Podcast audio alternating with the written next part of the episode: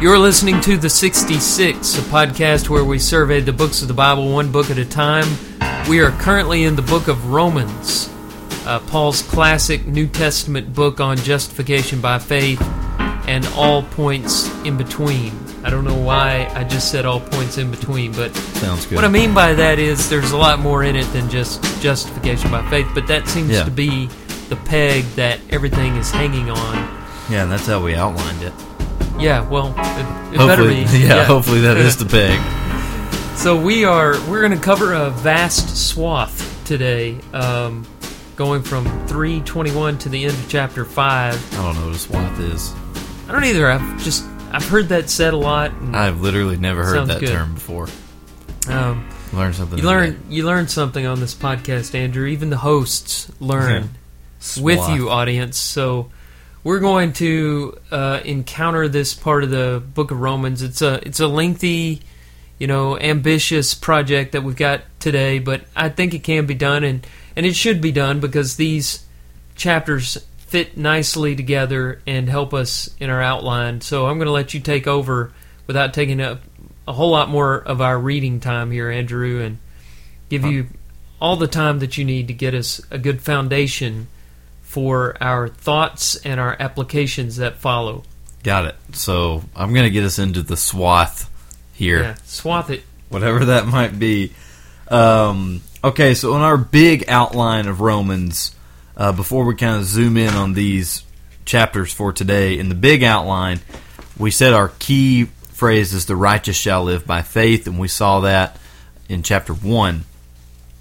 And we're trying to break the book up according to those three big ideas um, and kind of mix up the wording some. The righteous by faith shall live is how I want to try and outline the letter. And we've already discussed the righteous, that being um, the unrighteous man and then righteous God. Um, and that has covered the ground that we've covered so far. So leading up to 321, we've been talking about who are the righteous. Well, it's not man, it's God. And then when we get to chapter 3 and verse 21, we're starting a new section of by faith. And uh, really, all these points that Paul's going to bring up all the way until chapter 11, or through chapter 11, are going to be about that theme of justification by faith. And there are different nuances to that. Um, and so here, this first big one is by faith we are justified. And that's going to be chapter 3, verse 21, all the way to the end of chapter 5. And there are three, or excuse me, there are two big points under this. And the first one is that justification by faith comes apart from the law.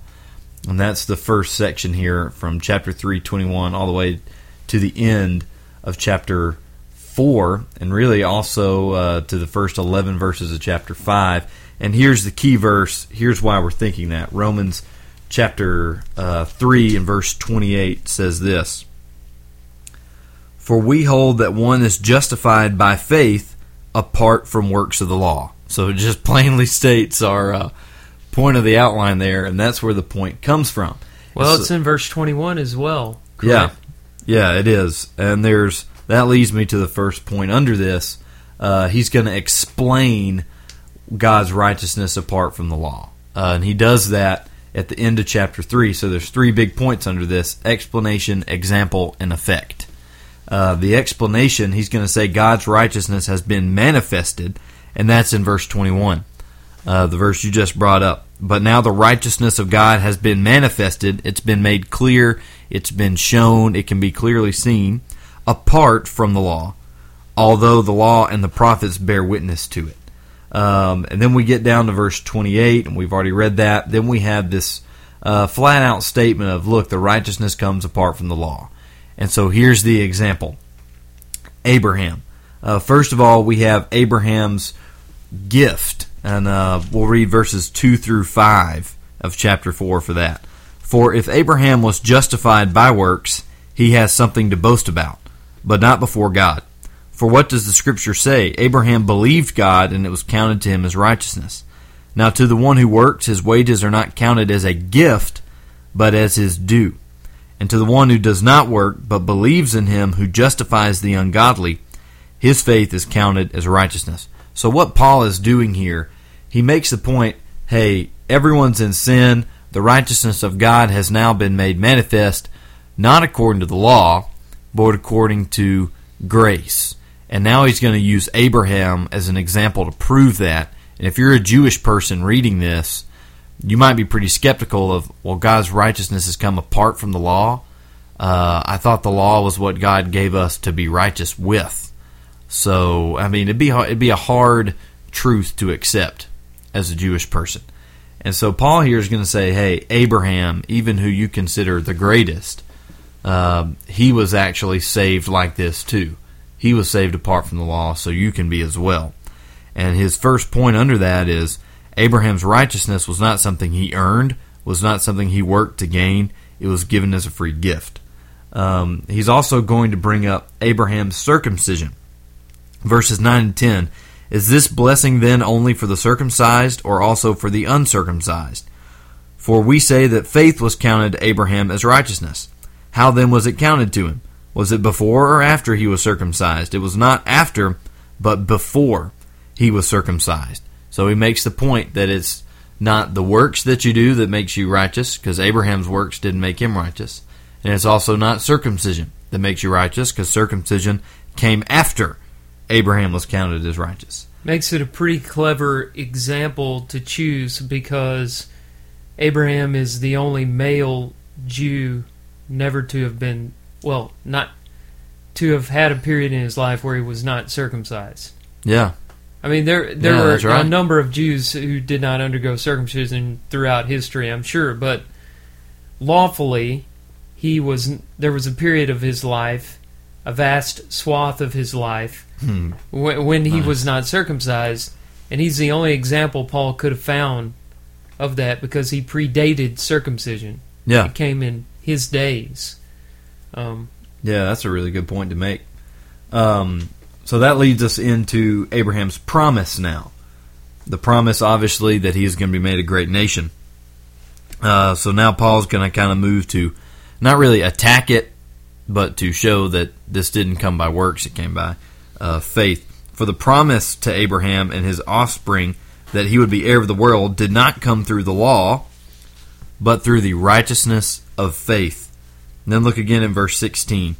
That is why it depends on faith, in order that the promise may rest on grace and be guaranteed to all of his offspring, not only to the adherents of the law, but also to the one who shares the faith of Abraham, who is father of us all. So now he's even introducing this idea of Abraham as the father of all who have faith in God, but he's showing that the promise, circumcision, and the fact that he was counted righteous were counted to him not just because of the things that he did, but because uh, because of the faith that he had. And the faith that he had led him to do some things, and that leads us into this final section on the example of Abraham, verses 18 to 25. Uh, it's just Abraham's faith. And he's going to show what Abraham's faith motivated him to do, how it moved him. Verse 18, he believed. In hope, he believed against hope that he should become the father of many nations. He did not weaken, in verse 19, he did not weaken in faith when he considered his own body, which was as good as dead, or when he considered the barrenness of Sarah's womb. He did not waver. Verse 20, no unbelief made him waver concerning the promise of God, but he grew strong in his faith as he gave glory to God. And he was also fully convinced. Verse 21, fully convinced that God was able to do what he had promised. And then you have the explanation in verse 22. That is why his faith was counted to him as righteousness. So there's a good application here I think we'll discuss later about faith and works, um, how both need each other, and one is dead without the other. So there we have righteous or justification by faith apart from the law, and he's given us an example, or excuse me, he's given us an explanation first, then the example, and now we're going to get into the effect. Uh, verse one, therefore, of chapter five.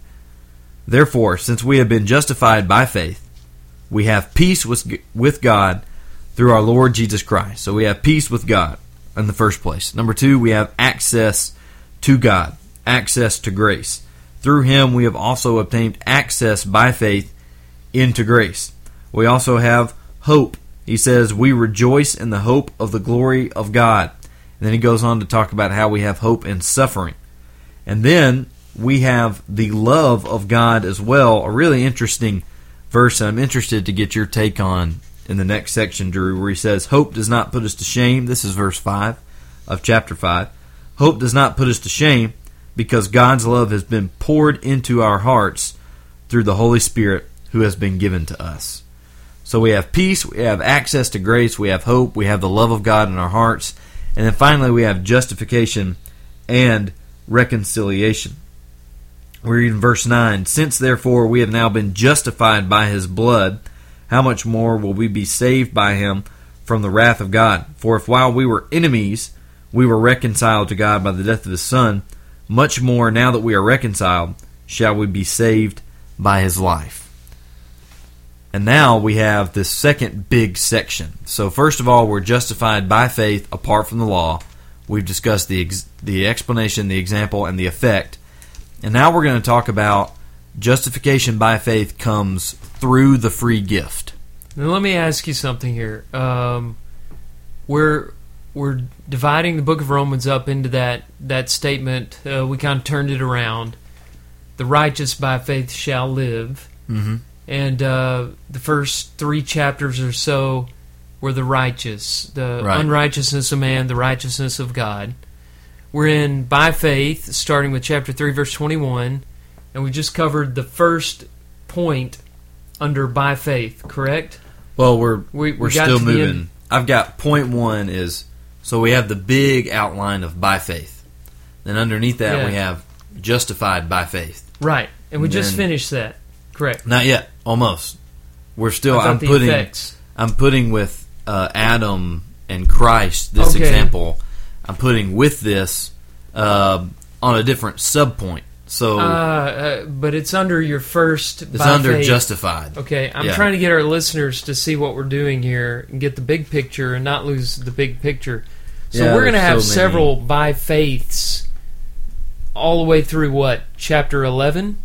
Well, okay. Let me back up here, and uh, Well, I'm, I just I'm sorry I got you off track. no, no, no. That's fine. That's fine. I want to make sure everyone's following along. Well, and you can make sure my outline makes sense here too. Uh, Well, so we have late for that. by faith, by faith. The big section is chapter three twenty one to the end of chapter eleven.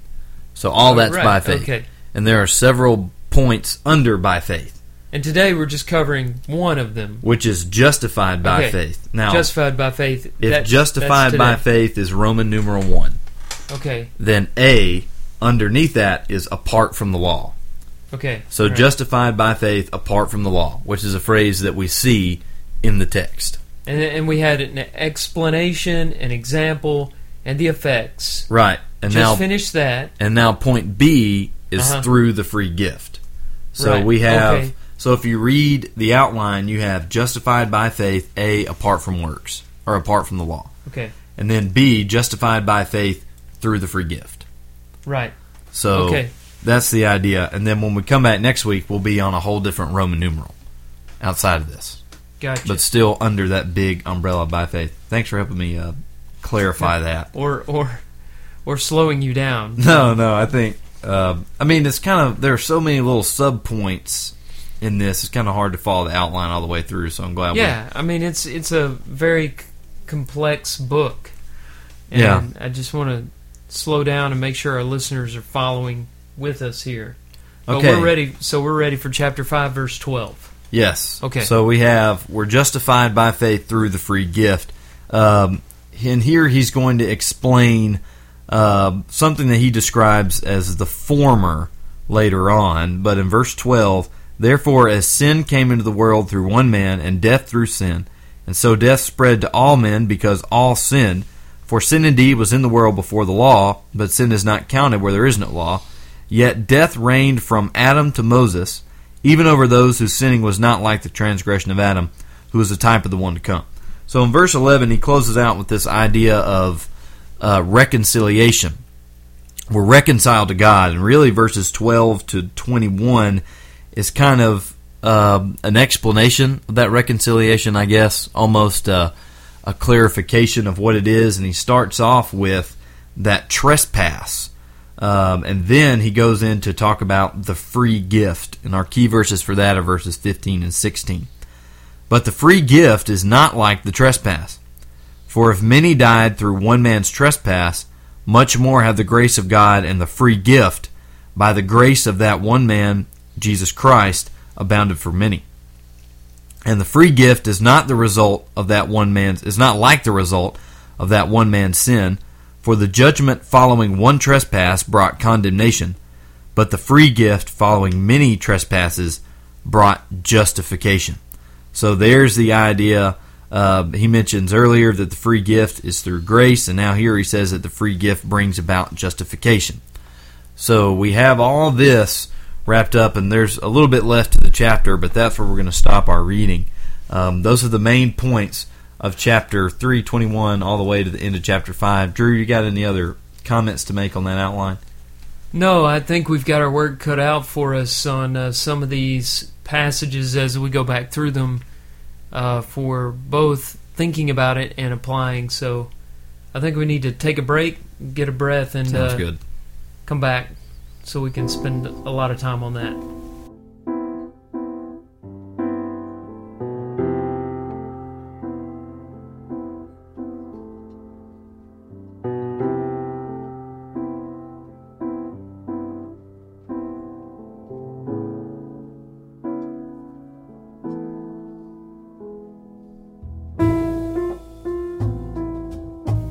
Okay, so now we're going to think about being justified by faith. And we have seven verses in a list here that we thought were interesting that we need to dive a little bit deeper into. Yeah, We're it's like seven hard sayings. Yeah. We may do this for the rest. We're going to try this today.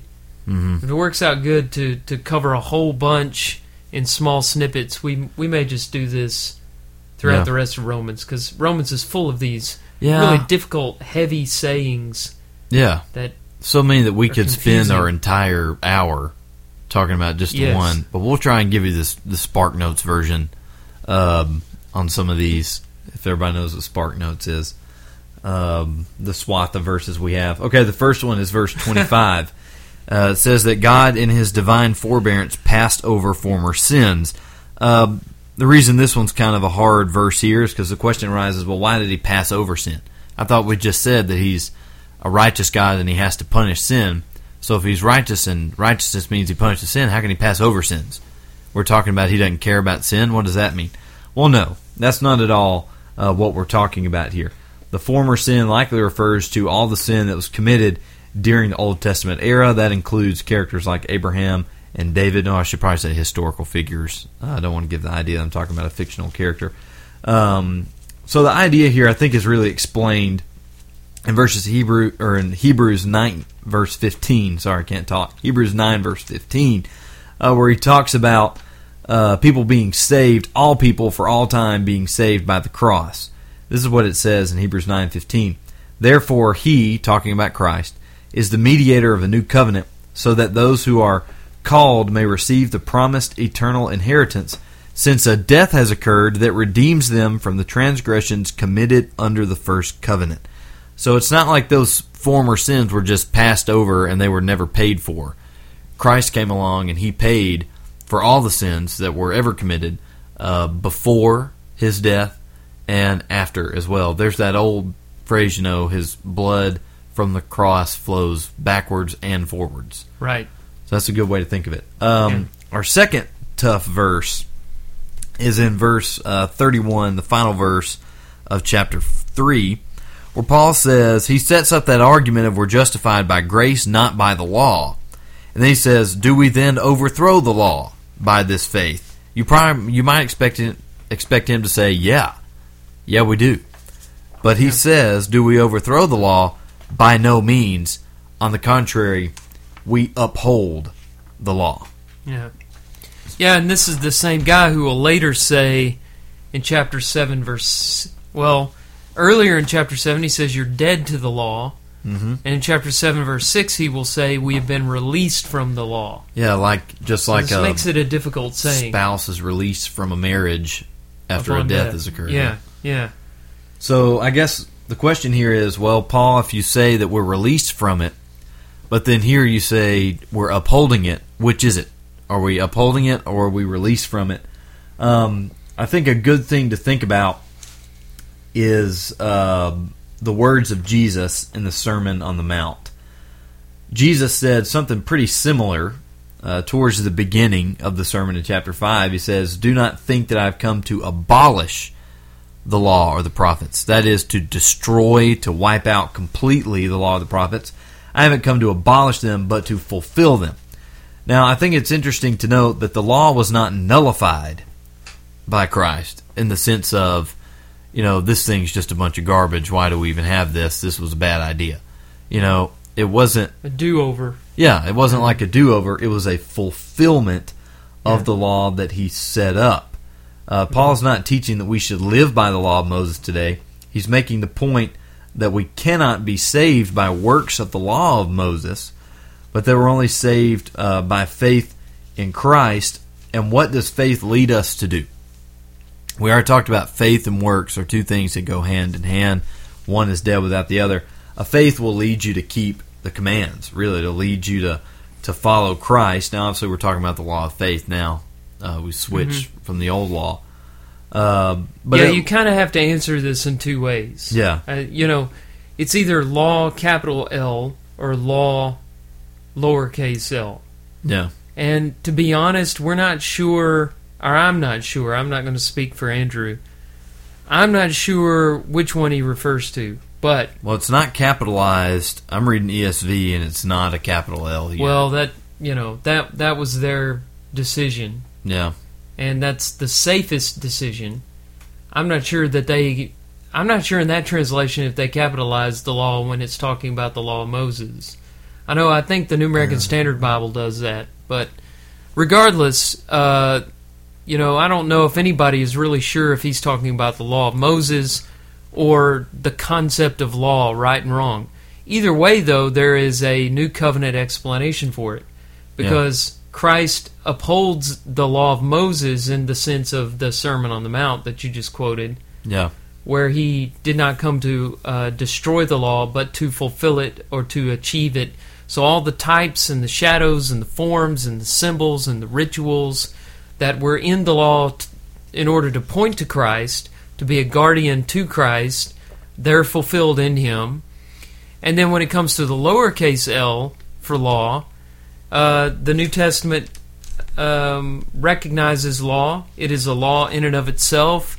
Later in chapter 6, verse 17, it will talk about being obedient to that standard of teaching to which you've been committed. Um, you know, it's called, Paul calls it a law and the law of Christ in 1 Corinthians 9.21, in Galatians chapter 6, verse 2.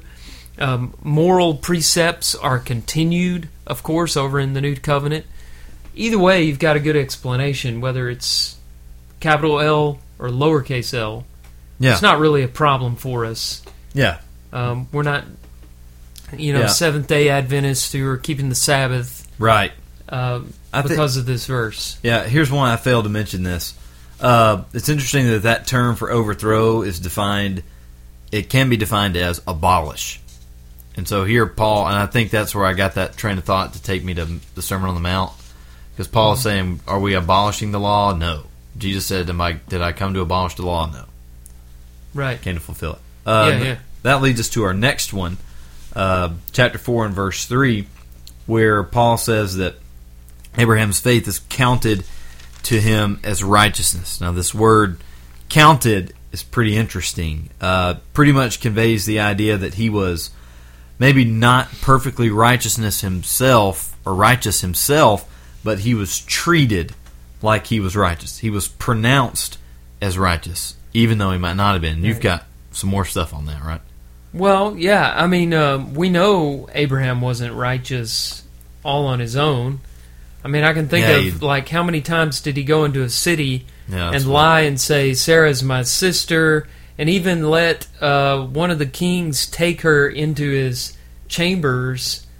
I mean, he was just going to let something happen, and God intervened yeah. and said, "You need to return her to her husband and ask him to pray for you, for he is a prophet." And uh, you know, it was that you know I can't imagine doing something like that. Of course, I've never been in danger like he was, but I can't imagine doing something like that to my wife, just handing her over to a guy Yeah. against her will. And so I'm not saying, you know, I'm not trying to pick on Abraham. We all sin, Yeah. but he wasn't righteous on his own merit, which is why he's an example here of being justified by faith. Yeah, I think So- that's the key phrase. Uh, he's not justified by his own merit, because then even Paul says right after that, the one who works, his his wages aren't a gift; they're his due. That's what he's earned. Yeah, yeah. So uh, the the there's a metaphor here in the verb counted or imputed, as some translations have it, and it's of an accountant's logbook. So it's like God has this ledger, and on one side he has your sins, and on one side he has your righteousness. And so instead of marking something in the righteous column for you based on your merit, your wages, he took Christ's righteousness and your faith in that, your dependence on that, and he counted that as righteousness. Yeah, So Jesus was righteous for you. He took Jesus' righteousness and he counted it as your righteousness. That's what he did with Abraham. yeah, That's what he does with us. And that that's- is the good news of the gospel. Yes. right there. Yeah, I mean, there is no good news if that's not true. Yeah. Yeah, right. Um, okay, so this next one we have uh, starts in verse nine, really goes to the end of verse twelve, is about Abraham's circumcision. Yeah. And Drew, there's some stuff here on circumcision as maybe kind of a, I'm not, is a shadow a right word? Uh, yeah, yeah. Type for baptism. hmm Yeah, well, some have said that. We're not, we're not saying that. Some have, some made it a parallel because they don't want to make baptism necessary for salvation, and uh, so you know, circumcision was a seal of your covenant with God. Yeah. It was a mere external symbol of what had, was already going on. Yeah. And that's what baptism is called by a number of religious groups. Not something that comes before your salvation um, as a part of your obedience to the gospel, but as something that happens after your salvation as a sign or a seal. And so uh, there, there are a number of contrasts, though, that we can draw between circumcision and uh, baptism. And uh, I'll just throw out a few of them for us to think about. First of all, circumcision came along sometime after God established this system of justification by faith with Abraham. But, um, you know, whenever the new covenant was established, on the very first day, Peter preached, Repent and be baptized. So there's a difference. Another difference is that circumcision is a physical, permanent sign, but baptism is an action. It doesn't continually mark somebody. I mean, Yeah. you know, like circumcision did. Uh, another difference is circumcision is never m- mentioned in conjunction with salvation.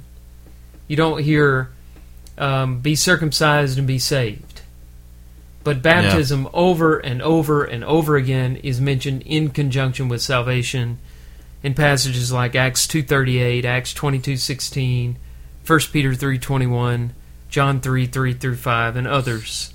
And then finally, um, in this passage, circumcision is shown to occur following justification, but baptism is shown to be prior to justification, like in Saul of Tarsus' case, where Ananias said, Why do you wait? Rise and be baptized and wash away your sins. So even after three days of prayer and fasting, Saul of Tarsus had sins that needed to be washed away, which occurred at the time of baptism. So there are a lot of differences between circumcision and baptism. They are not parallels. Yeah. Baptism is not merely a seal of a covenant, but it's something that you do um, in order to get into the covenant. Yeah, it's. I think the roots of baptism are pretty interesting, or how it at least started to appear in Judaism. Because by the time we get to John, the Baptist in the Gospels, all of a sudden he's baptizing people, and you know that's the first time we see it in the Bible. Mm-hmm. Uh, and the question, I mean, for me is, well, why on earth is John all of a sudden baptizing people? Like, where where did he get the idea? Where did it come from? Uh, it was even used in you know before John leading. I don't have the dates for this. Uh, just got some pretty uh, shallow research, but enough to know that it was it was something done when Jews would bring Gentiles into Judaism when they'd bring a proselyte in. Yeah. They would physically wash them, uh, you know, to make them ceremonially clean, quote unquote, to Right. make them clean. And It's so, probably after the Old Testament period, right? yeah, Because sometime it's in not the in the law of intertestamental, Moses. yeah. So Yeah. I think it had to do with uh, rabbinic traditions, that sort Yeah, I of do thing. too. I think I think that's true. But I think it that just goes to show that baptism, you know, is not intended to be that kind of a just a symbol. You know, it's not just a uh, like circumcision. I think of akin to a wedding ring, and we've already made that illustration here. Baptism's not like that because you don't wear it on you all the time. Yeah. It's something uh, much different. Yeah. Um, I think that was a really good explanation of that, Drew. Uh, that's Yeah. really interesting. We could say more, and I'm sure that people who disagree with us would say we're missing a lot of things. But keep in mind, we're just touching these quickly uh, so that we can cover more of them for you. And it may raise questions, and feel free to email us. Uh, we would Post love on our to Facebook or yeah, comment on our website. Send us a tweet. Uh, Yeah. We could uh, talk about it more. We'd love to do that. Hashtag circumcision. Yeah, I bet that's a popular hashtag on I don't know if I want to step into that world, but Yeah. uh, let's go to another one here. Chapter 4, verse 15. Um, you know, Paul says, The law brings wrath, but where there is no law, there is no transgression. Um, that may cause us to need to revisit chapter 1 again, maybe, yeah, uh, if people take that too far and say, well, if I can just avoid seeing law, then I can be I can't be accused of sin on judgment day. yeah, And then and then you've also got the interesting idea that law of God, something holy and good, brings the wrath of God. yeah. So what's that all about? I think. I mean, I think you've hit the nail on the head with the big questions here, and I think you know the law brings wrath simply because people can't keep it. Uh, it doesn't bring wrath just because it's wrong or because it doesn't have any intrinsic value in and of itself. Um, like you said, chapters one and two, the Gentiles didn't keep it, the Jews didn't keep it, and for that reason, Paul says the wrath of God was revealed from heaven hmm against unrighteousness. Um, so the law, in and of itself, uh, it brings wrath because people can't keep it. I mean, and it brings wrath because obviously, if you break the law, then the wrath is coming on you, and nobody could keep from breaking the law. So the law itself is not wrathful, but the Right, and the reason it brings wrath is the law is the righteousness of God codified. yeah, I mean, it's just, you know, God's revelation of Himself. So if you violate the law, you violate God. You rebel against God. And the natural reaction that He has is, is wrath. yeah, Um, because it is. because he's the other- righteous. yeah, he's, Because of that he's righteous righteous. Yeah. Okay, Uh, Drew, this one is really interesting to me. All right. and I know you are well versed in this. 5 verse 5, where it talks about God's love has been poured into our hearts through the Holy Spirit who has been given to us. Yeah. Well, I don't want to separate this from the context, which is, um, you know, since we've been justified by faith, and you called this the effects of justification by faith. So since we have that, we have peace with God, verse 1. Uh, we have obtained access by faith into the grace in which we stand, verse 2. And we have joy. We rejoice in hope of the glory of God. And he expands on that, saying, We even rejoice in our sufferings. And he says, Because suffering produces endurance, endurance produces character, character produces hope, and hope does not put us to shame, because God's love has been poured into our hearts through the Holy Spirit who's been given to us. So hope produces joy. We get justification gives us hope, hope gives us joy, Yeah. joy because God poured love into our hearts through the Holy Spirit. So the question is, how does that work? You know, how does the Yeah. Holy Spirit pour love into our hearts, giving us Mm-hmm. joy? And, um, you know, I think you need to go back and visit how the Holy Spirit works.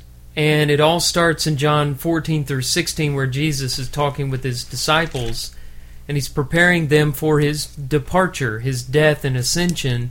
And he tells them that it's necessary for him to go because if he goes, the Lord will send another helper. and uh, this helper will guide them into all the truth. John sixteen thirteen. And sure enough, on the day of Pentecost, the apostles, and I emphasize it was just they, uh, they were the ones that Jesus was speaking with in John 14 through 16. They were the ones assembled together in Acts chapter 2. And so they were baptized with the Holy Spirit, those 12 men. And uh, then they began speaking in tongues and preaching the gospel. And we have a record of what Peter said in Acts 2. Now, they were the inspired ones. They were the ones the Holy Spirit was preaching and teaching through, and they were the ones through whom the written word of God came. And Yeah. so we read that uh, holy men of God spake as they were moved by the Holy Spirit. Second Peter chapter one verse twenty one, and we know that the inspired word of God came through through the Spirit in words. First Corinthians two verse thirteen. So you know, here's here's how the Spirit pours love into our hearts through the Scriptures. I mean, that's just as much the Spirit speaking to us as if He were speaking to us in a dream or directly in your head or booming from heaven or giving you little feelings. In fact, I think it's very it's clearer than any of those other forms or mediums because when you have the written word, you can read it, you can read it again, you can you can um, study it, memorize it. Um, it's there with you in a permanent form. And uh, some examples are, you know, one. I guess we'll just look at the one in the text, which is chapter five, verses six through ten. If you're wanting to know, well, what did the Spirit pour into our hearts? He poured that Christ died for the ungodly. He poured into our hearts that God shows His love for us, that while we were yet sinners, Christ died for us. He poured into our hearts that while we were enemies, we were reconciled to God by His death, by the death of His Son. Much more, now that we are reconciled, shall we be saved by His life. So that that's what that's the love of God that's been poured into our hearts. It gives us joy and allows us to rejoice even in our sufferings, which is a result of justification by faith. Yeah. And so, you know, that's not a real short answer, but the best answer that I can give. Yeah. Well, I don't think it has pretty- a short answer. Yeah, I it, mean, it a- doesn't. It's pretty deep, layered text there, Yeah. as the whole book of Romans really is. Yeah, and so that leads us to our seventh and final uh, passage here, and that's verses 12 through 14, uh, which we read in the reading. But just as a refresher, it talked about sin coming into the world through one man and death through sin. So we have this idea of original sin with Adam. Yeah. Well, we don't we don't have it from the text, but Oh, yeah. this is a proof. That's This is a proof text that people use to say, you know, here's total depravity. yeah Here's the idea that babies are born sinful. right Here's the idea that we inherit Adam's sin, born like original a, sin. a curse on you. I guess is a good way Yeah, to think of it. Nothing the you can do about it. You know, even as like you said, even as an infant, you're in sin, which I think is something that we would take issue with. Yeah. He says he does say that sin came into the world through one man. But that is a that is a statement surely we all understand that is a statement that is open to much interpretation. I mean Mm-hmm. if you take it outside the context of the Bible. Yeah, But you have to put every statement in the context of the overall story of the Bible. And the overall story of the Bible is that, you know, everyone is held responsible for his own sins, not the sins of his father. Ezekiel 18:20 yeah, that children are innocent. Um, you know, uh, Matthew chapter 18 verse 3.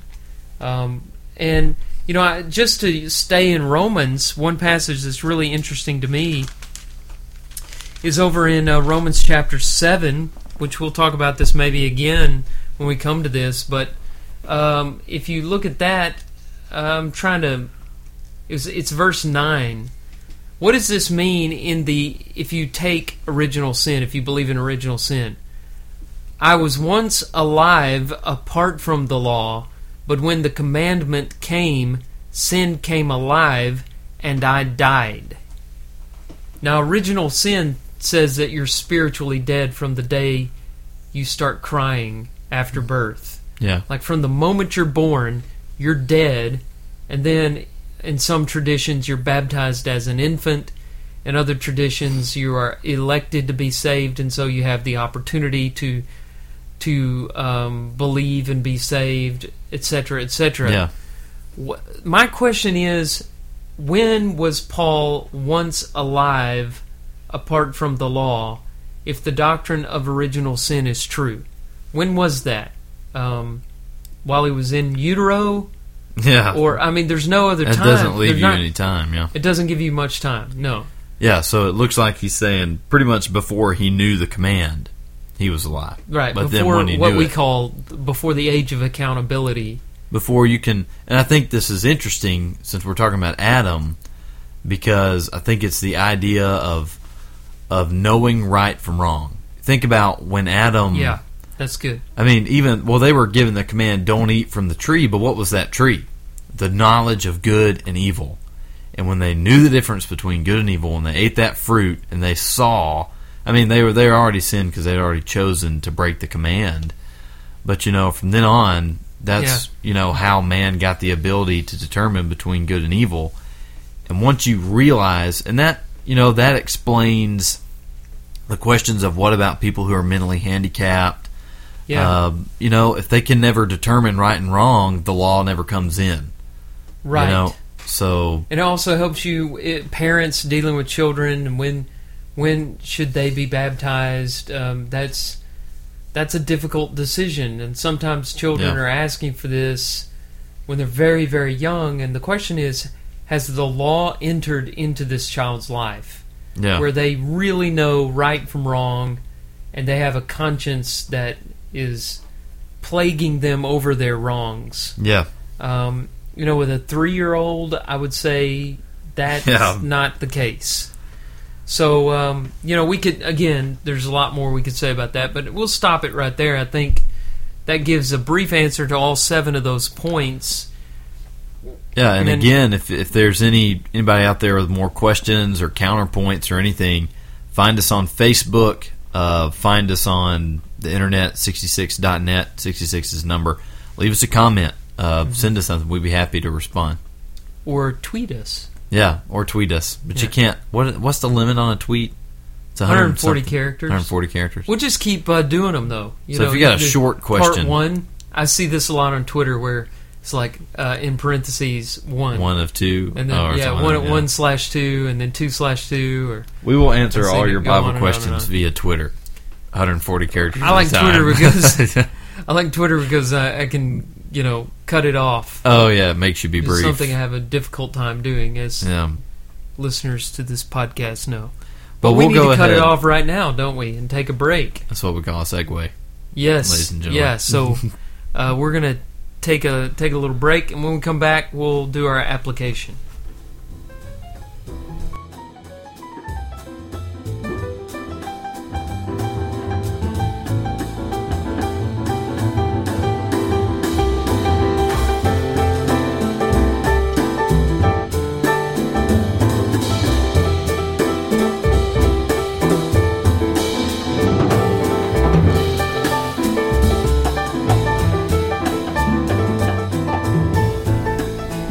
Let's take a look at uh, some of the things that we've talked about and make application. I say some of the things because there's no way that we could possibly bring out all the practical ac- uh, elements of this text, but we will do our best to bring out some of them.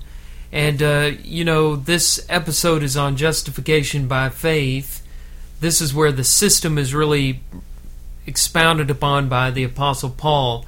So, what we're going to do is we're going to give you the characteristics of the justification and the characteristics of the faith using two passages in chapter 3 and chapter 4. So, I'm going to handle the characteristics of the justification, and this comes from chapter 3, verses 21 through 26.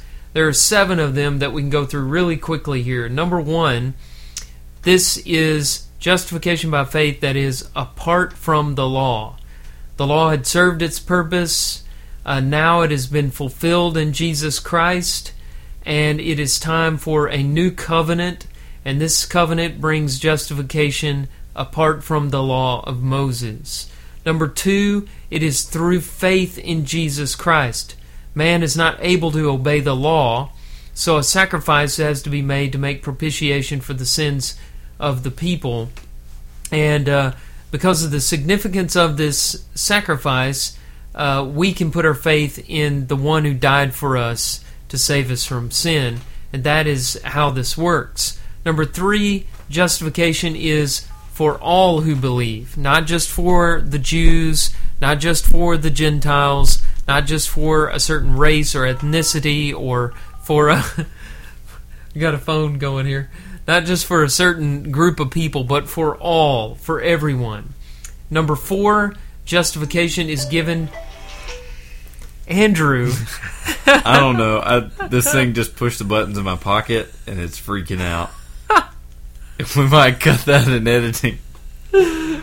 Sorry, man. Uh, no, my technology is cool. just really enjoying your your uh, yeah. There applications it's- I'll take it as a compliment. yeah. I'm on number four. I'm not The over here playing qualities of the justification. Paul says it's by His grace. Uh, this is verse 24, I believe. That means it's not deserved. It's not earned. You know, no one has, no one is worthy of it, but it comes uh, from gift of God. Now, the fact that it was given by God does not mean it didn't cost anything. Uh, number five, justification is a gift that came at great cost to God. It was uh, displayed publicly as a propitiation in His blood, meaning Jesus' blood. And uh, number six, I said seven points, or just six points here. Uh, justification is a process that stayed true to the nature of God.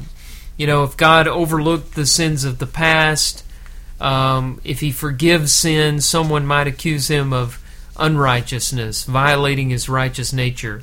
But Paul declares Him in verse 26 to be both just and the justifier of the one who believes in Jesus. And so those six points, you know, summarize the system of justification by faith that we have through Christ in the New Testament.